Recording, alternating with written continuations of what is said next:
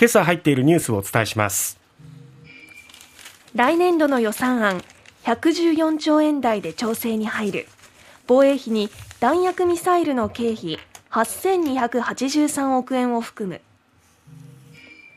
アメリカバイデン大統領来年5月に広島で行われる G7 サミットに合わせ被爆地長崎市への訪問を検討。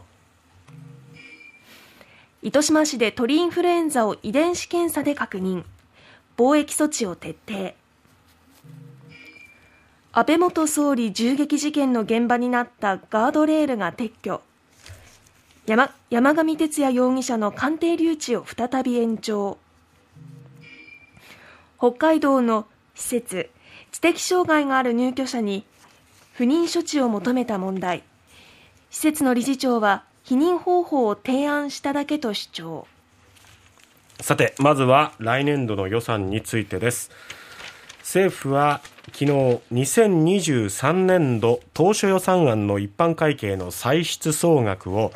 114兆円台前半とする方向で調整に入りました、はい、100兆円を超えるのはもう5年連続です。そして11年連続で過去最大を更新となりますまあ、この中でも最大の焦点となっているのが防衛費。今年度のおよそ1.25倍となるおよそ6.8兆円、まあ、6兆8000億円としまして岸田政権、岸田総理が打ち出した防衛力の抜本的強化に向け大幅な増額措置に踏み切ると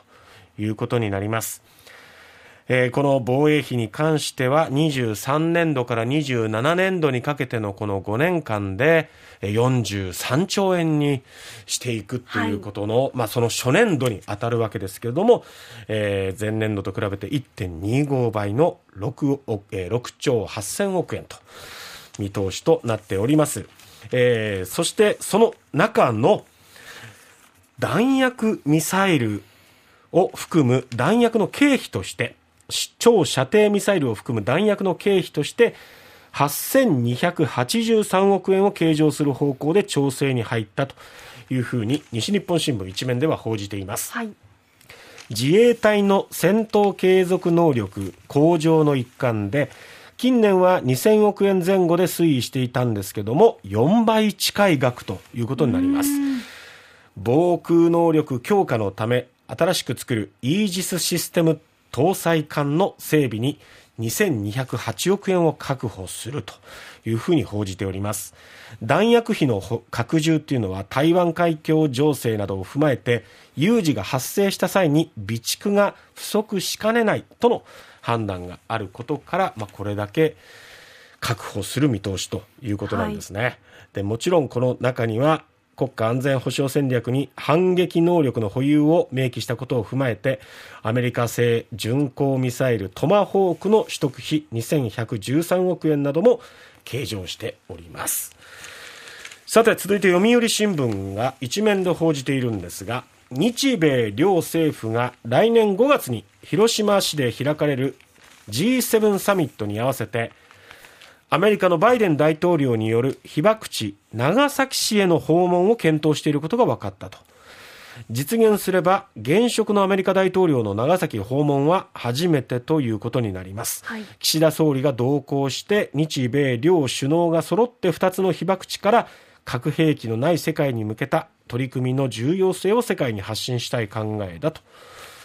いうふうに読売新聞は報じております。この長崎の訪問案ですが、アメリカ側から水面下で打診があって日米両政府が実現に向けた協議に入っていると、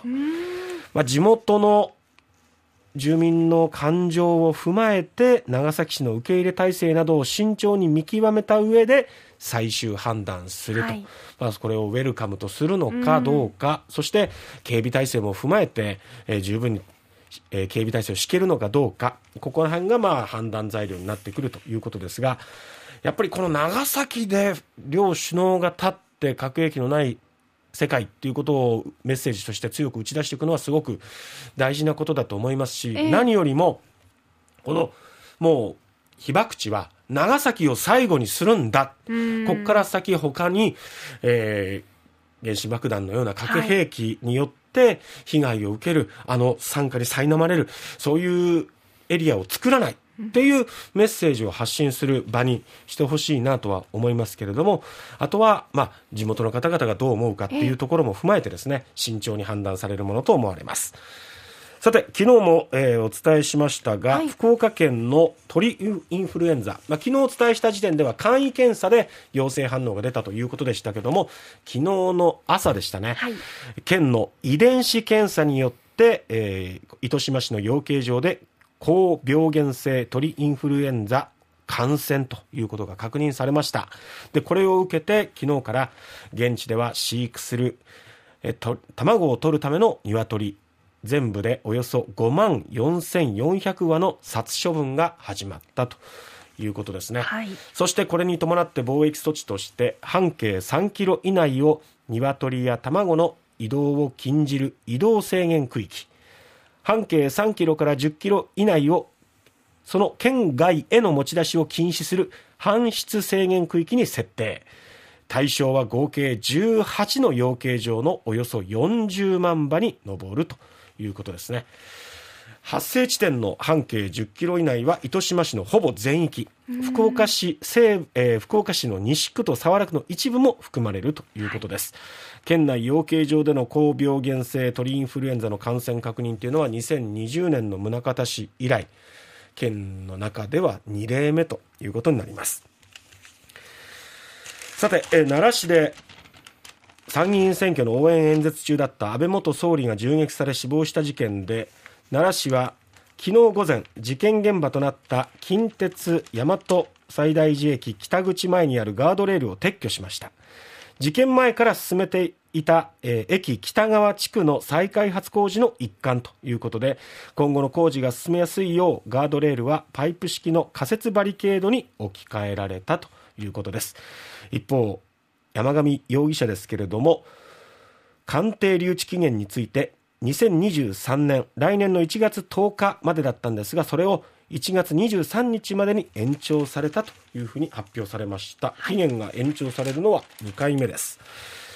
さて、北海道江差町のグループホームが知的障害のある入居者に対して結婚や同居をする場合に不妊避妊処置を求めていた問題で、グループホームを運営する社会福祉法人アスナロ福祉会の樋口理事長らが昨日報道陣の取材に応じました。はい、樋口理事長は、提案しただけで選択したのは本人たちと主張したんですけども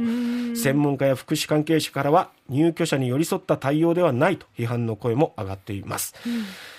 提案しただけとはいえ選択肢がもう選べないっていうような状況。出ていかないといけないですからね。どこに暮らせばいいんだって。その中で提案しただけっていうのはどうなんでしょう。筋が通らないような気がします